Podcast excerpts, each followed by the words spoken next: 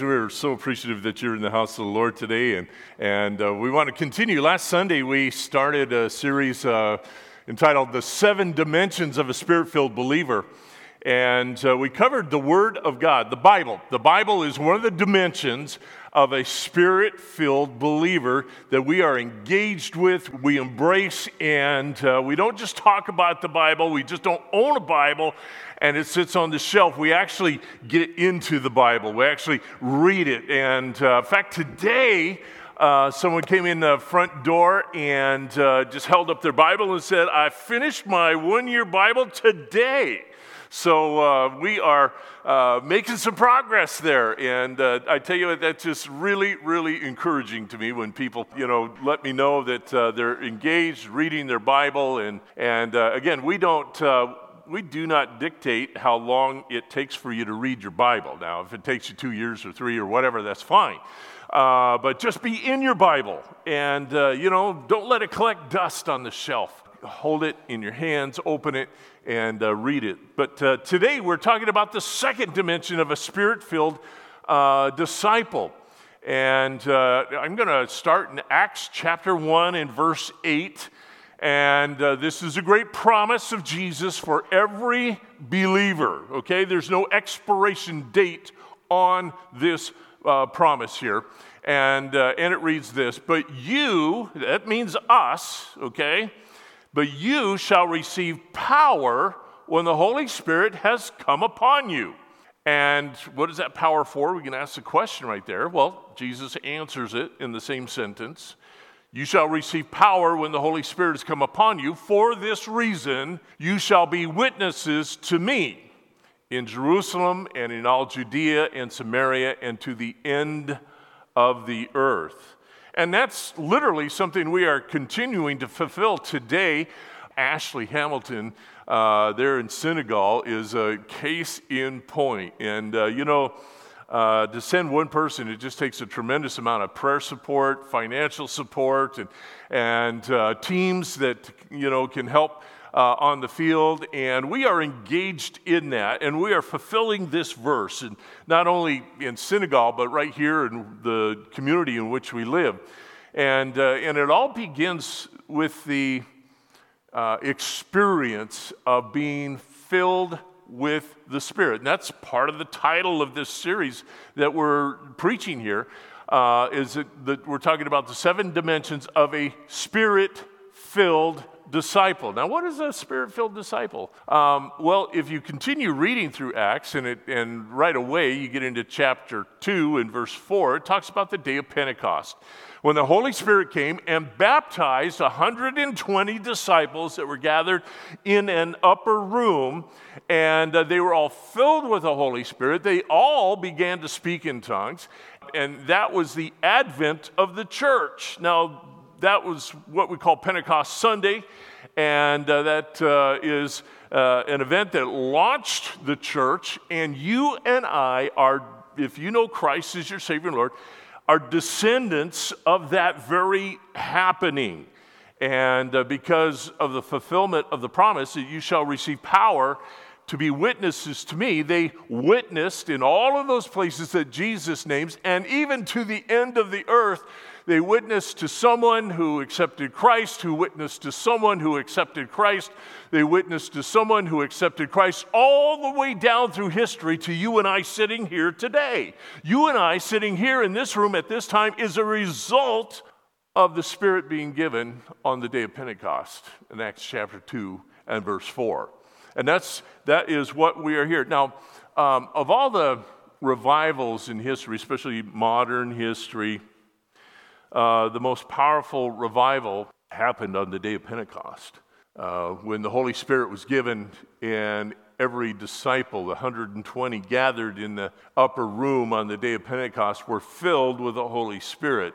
The evidence of that was the fact they began to speak in other tongues. And it's unmistakable evidence for that experience that we have in Christ Jesus. And on down through history. Now, other people will tell you differently, but it is not true that tongues speaking died out in, somewhere in history. And, and that's not true. We have evidence all the way through history that uh, that experience continued. Uh, but around 1905, around 1905, just uh, the beginning of the previous century, uh, there was a revival that began in Azusa, California. And uh, it was just in a humble mission. It was a, actually a, a, building that had been uh, abandoned at one time, and, and, but it was available, and uh, they began to, to uh, seek the Lord. And, and the Holy Spirit filled hundreds of, maybe thousands of people that came from all over the globe to the Azusa Street Mission. And, and for over four years, day and night, several times a day, I might add, uh, you know, three or four services a day, and every evening they would have services non-stop for four plus years. That revival continued, and it touched not only America, but it has traveled around the world. You know, it's still a phenomenon. Just the, and, and I, I say this as a testimony to the fulfillment of what Jesus uh, prophesied there in Acts 1 8 that we read this morning. You shall receive power to be witnesses, because that experience propelled the, uh, the, the largest revival in modern times that you and I live in uh, around the world. And uh, the, the fastest growing and largest churches of any country outside America, let me say this, are all Pentecostal, okay? Now, even if they have other roots, you know, it's like if they're not a traditional Pentecostal denomination, they might be Methodist, they might be Presbyterian, they might even be Baptist. And, uh, and, and uh, those uh, churches all around the world are are experiencing the power of the baptism of the Holy Spirit uh, in this day. Um, I don't know if you've ever wondered uh, what the largest church in the world by attendance. I'm not talking about the building. I'm just talking about, about attendance. The largest church in the world. Uh, well, it's located in Seoul, Korea. It's Yoido Full Gospel Church. This is hard to believe, um, but they have over 850,000 people who belong to that church. And guess what? They are Pentecostal. they are Pentecostal. And, uh, you know, the church building, the church sanctuary, only holds uh, about 20,000 people. What a, what a small building, right?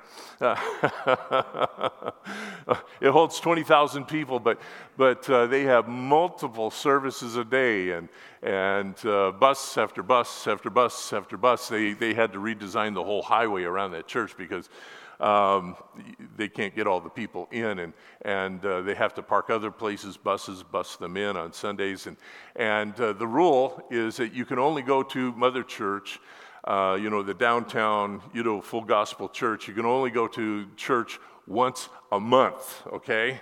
Because otherwise you're taking up too much room for somebody else who needs to come. How do you get 850,000 people in church? I don't know. Um, they've had prayer meetings in Seoul, Korea, in you know some of the largest churches in the world. One of the largest uh, Presbyterian churches in the world, Seoul, Korea, and uh, they are Pentecostal as well. And uh, I've seen with my own eyes uh, uh, a prayer meeting they had in uh, Seoul, Korea, where one million people had gathered to pray. And, uh, and that's the kind of thing that's going on around the world. And, uh, you know, the great churches of not only Korea, but South America, Argentina, Chile, uh, Brazil are all Pentecostal. Uh, if, if you hear of, the, of a fastest growing church somewhere in the world, I'll, I'll, guarantee you that it's probably Pentecostal. And, uh, you know, all over the planet, these things are happening. The fastest growing churches in places uh, like the 1040 window, I don't know if you're familiar with that, that term, the 1040 window. Uh, that is the uh, region of the world that uh, kind of falls from North Africa into uh, Asia and, uh, you know, from, you know, the beginning of, of Europe and, and North Africa into the Middle East. It's called the 1040 window. Uh, and uh, I think it's a 10 degrees latitude and 40 degrees longitude. Uh, that box is the least evangelized uh, region of the earth, okay? So the people that live in that area are the fewest that know Christ as their Savior and Lord. Very few Christian churches in some of those areas uh, Iran, North Africa, Libya, um, the, you know, Saudi Arabia, all of those places, Iraq, are very difficult for Christians because of the persecution there. But let me, let me tell you what, one of the fastest growing churches in the world right now is, in a place you'll never believe, is in Iran, okay? And it's largely led by women, and it is Pentecostal. Uh, and in spite of the persecution, in spite of all of the things that they face, and, and sometimes it's to the point of death threats and, and uh, violence, uh, it is one of the fastest growing churches in the world right now. And it is Pentecostal. Um, you know, what is it about this Pentecost that uh, has taken the globe uh, the way it has in the last, you know, little over 100 years? We've seen more evangelism take place in the last 100 years than the rest of time put together. And uh, more people know Christ now than at any time in history. You know, uh, I think that, you know, we can look at this sort of evidence, and there's an observable difference in people, and in turn, churches that live in this experience of Pentecost, where we are spirit filled, where we have this encounter, this experience of knowing Christ and uh, His Holy Spirit in a personal, powerful way. It changes us on the inside. And uh, there is a dynamic and a difference that is felt, seen, and heard by others. Now, of course, there are those who would deny that uh, what I'm telling you is true, that there is a separate experience from salvation that's known as the baptism of the Holy Spirit. And we, biblically, know, that's what we always appeal to, right, is the Bible. Uh, biblically, if you observe what's going on in Scripture, you see that the evidence of being baptized in the Spirit is uh, speaking with other tongues. It's one of the nine gifts of the Spirit listed uh, there in, in uh, 1 Corinthians 12 and 14. And, and so it is something that is biblical and it makes a profound difference in the lives of people who experience that uh, spirit baptism. But there are cessationists and deniers of Pentecost, and yet they have no answer to this phenomenon that is uh, sweeping around the world. And, uh, you know, one of the things that uh, they would have to admit is your New Testament, okay, the Bible, that we very much you know, that is our authority. That is what keeps us on track. That's what guides us. That's how God speaks to us the Bible was written, every, every book of the Bible, Matthew, Mark, Luke, John, till Revelation, was written by a spirit baptized believer. Okay? How do we know that? Because all the writers of Scripture were present on the day of Pentecost, and it says, and they all began to speak with other tongues as the Spirit gave them the ability to do so. And so, your whole New Testament, all 27 books of the New Testament, are written by Pentecostal believers. And so we have strong biblical evidence uh, for this gift. So, what does it mean to be a spirit filled disciple? Well, beyond speaking in tongues. And let me, let me just say this speaking in tongues, let's, let's just get on with that. Um, uh, it's just a fact, it just is part of the spirit filled experience be able to speak with other tongues. And, and that's just the evidence. It doesn't start there. It's not like, oh, I spoke in tongues and now I just go back to my regular life. No, it's not a box we check off. It is a way of life. It's the way that we live, and it empowers us to be fearless, to be witnesses of Christ. And that's really what it's all about. You know, evidence, um, I could go on a long rabbit trail about this, but, uh, you know, when people are baptized in water, okay, we have two baptisms, right? We have baptism in water, we have spirit baptism. Let me just ask you the question where is the evidence of, let me just say, the first evidence, the, the immediate evidence of being baptized in water? Anybody have a clue? Okay, you're wet right. Okay? That is the first evidence of being baptized in water. Absolutely.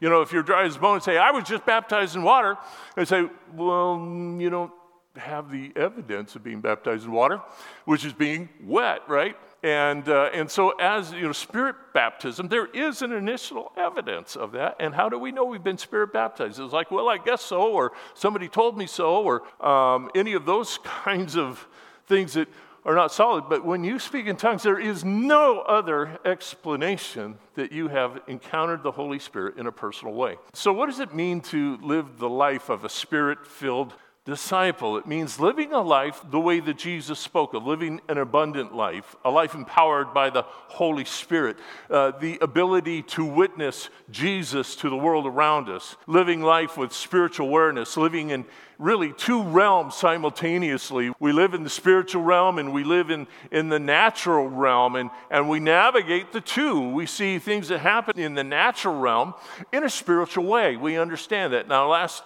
Sunday we talked about, you know, the, the spirit filled disciple. Uh, is in love with Scripture, and uh, it helps us develop a biblical world view.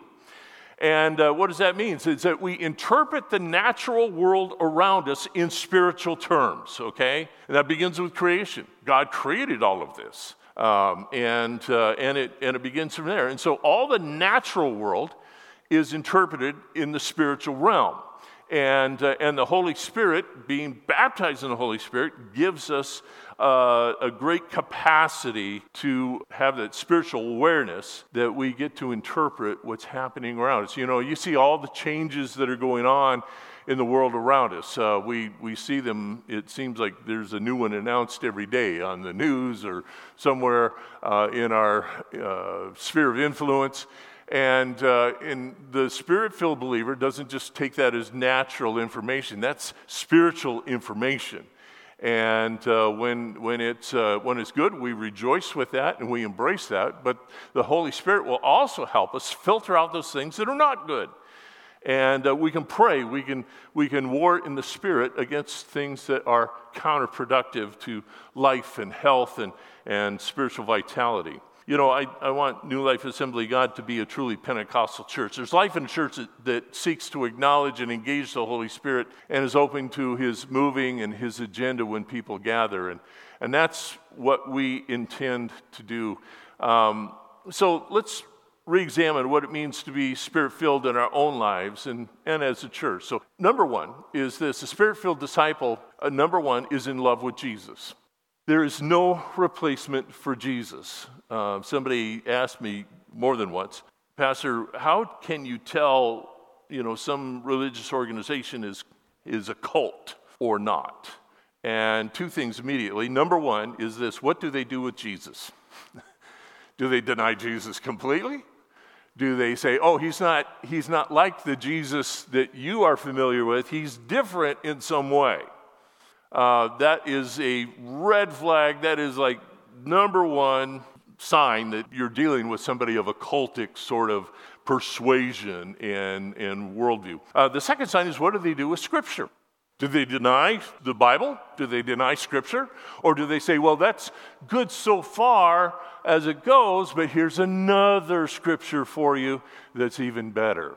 If they, if they change Jesus or deny Jesus in some way, or they change Scripture or deny Scripture in some way, you are dealing with a cult. Fair and simple. You don't have to go any further than that. Um, so, a spirit filled disciple is in love with Jesus as revealed in the Bible. Uh, Jesus, to the Pentecostal spirit filled believer, is a constant friend. He's not just that guy that we talk about when we come to church, he is an everyday part of the spirit filled disciple's life.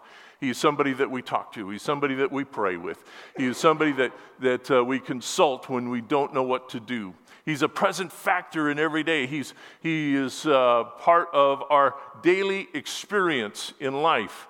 And uh, Jesus is the most important person to a true Pentecostal, more important than even ourselves.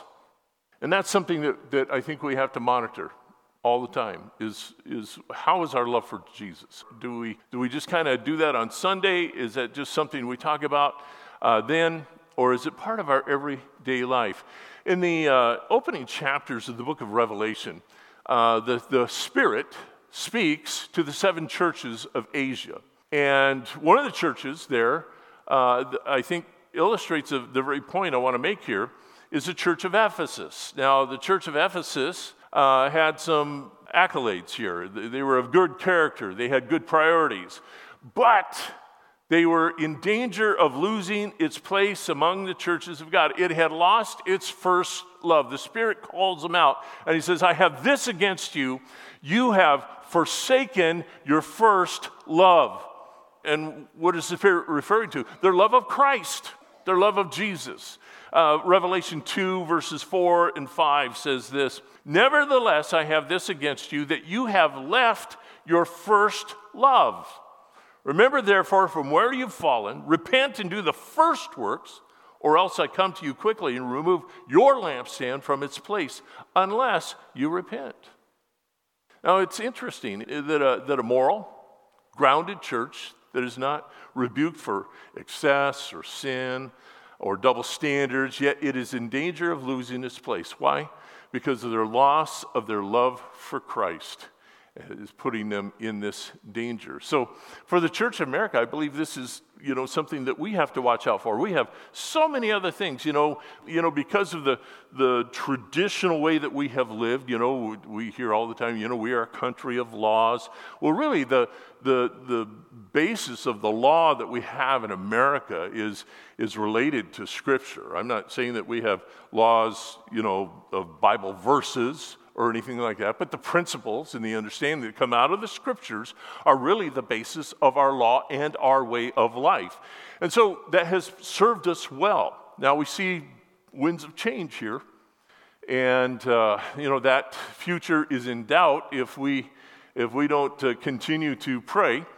Um, but you know it is it is easy to live functionally in America and enjoy some of the benefits of the foundation which you know have been our traditional source of strength through the years uh, without knowing christ. And, and so it really feels like you know i can live a christian life uh, without really trying.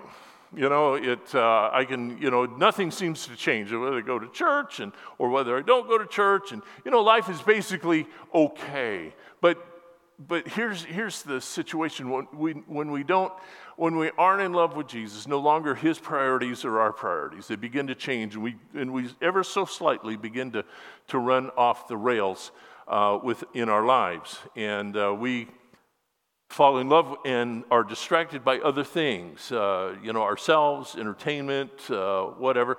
People you know uh, don't realize this is happening by and large, you know. Uh, they intend well and they mean to get back to, you know, their relationship with Christ, but, but there's so much to distract us. We'll tell you what, the spirit filled disciple, the Pentecostal believer, is all about Jesus. And uh, Jesus is the one who baptizes us in the Holy Spirit. Jesus is the one who sends the Holy Spirit. It, Jesus is the one that we're serving. You know, when we see the testimony like Ashley Hamilton, uh, you know, and, and talking about, you know, she's learning the culture and learning to know these people. You know, she's not there just to serve those people, she is there serving Jesus. what, what would cause a, a young person um, just out of high school to uh, leave, you know, the familiar and the family support and all of those things, you know, close knit uh, relationships, to go to a place like Senegal, Africa, there's only one thing, and that's the priority of Jesus. Uh, will put you in places that you never saw yourself perhaps in before. So, we, uh, as, as Christians and spirit filled believers, we fall in love with Jesus. Now, um, I've, I've just gotten to my first point that I'm making today, and I see that you know it's 10 o'clock. We're kind of running short on time here, um, but I want you today to, uh, it, we're just going to wrap this up a little, well, early on my message, but, you know, on time today, I guess. Um, uh, but I want you to just uh, re examine you know, our commitment to Christ. Am I living the life of a spirit filled believer? Have I ever experienced the baptism of the Holy Spirit? Have I ever prayed, Lord, whatever all this is all about, if it, if it brings me closer to you, if it, if, if it makes me love Jesus more, if it makes me open my word and, and begin to engage the word of God more, then I want that. I want that experience in my life. I want Jesus to, to be an active part of every day. I want to walk with the Holy Spirit and have that conversation with Him each and every day of my life. And, and uh, that is our privilege uh, to live in that uh, experience and in that realm. You know, and we are, we are part worldwide of, of Pentecostal believers all over the globe and some that are serving the Lord in places that are dangerous to themselves, but it's worth it. It's worth it. It's worth it to know Jesus at that level. It's worth it for us, for them to uh, even be praying for us. Can you imagine living in a, in a land where you know the government and the culture persecutes Christians and know that they're praying for you here in safe America? You know, we came to church today without any threat, without any fear. Uh, it was even optional for us, you know, whether we want to go. Um, and yet here we are. And you know what? There are Christians, spirit filled, Pentecostal believers praying for us today, even in their persecuted circumstance, you know. And how can we not rise to the occasion and live the spirit filled life? that Jesus has promised us.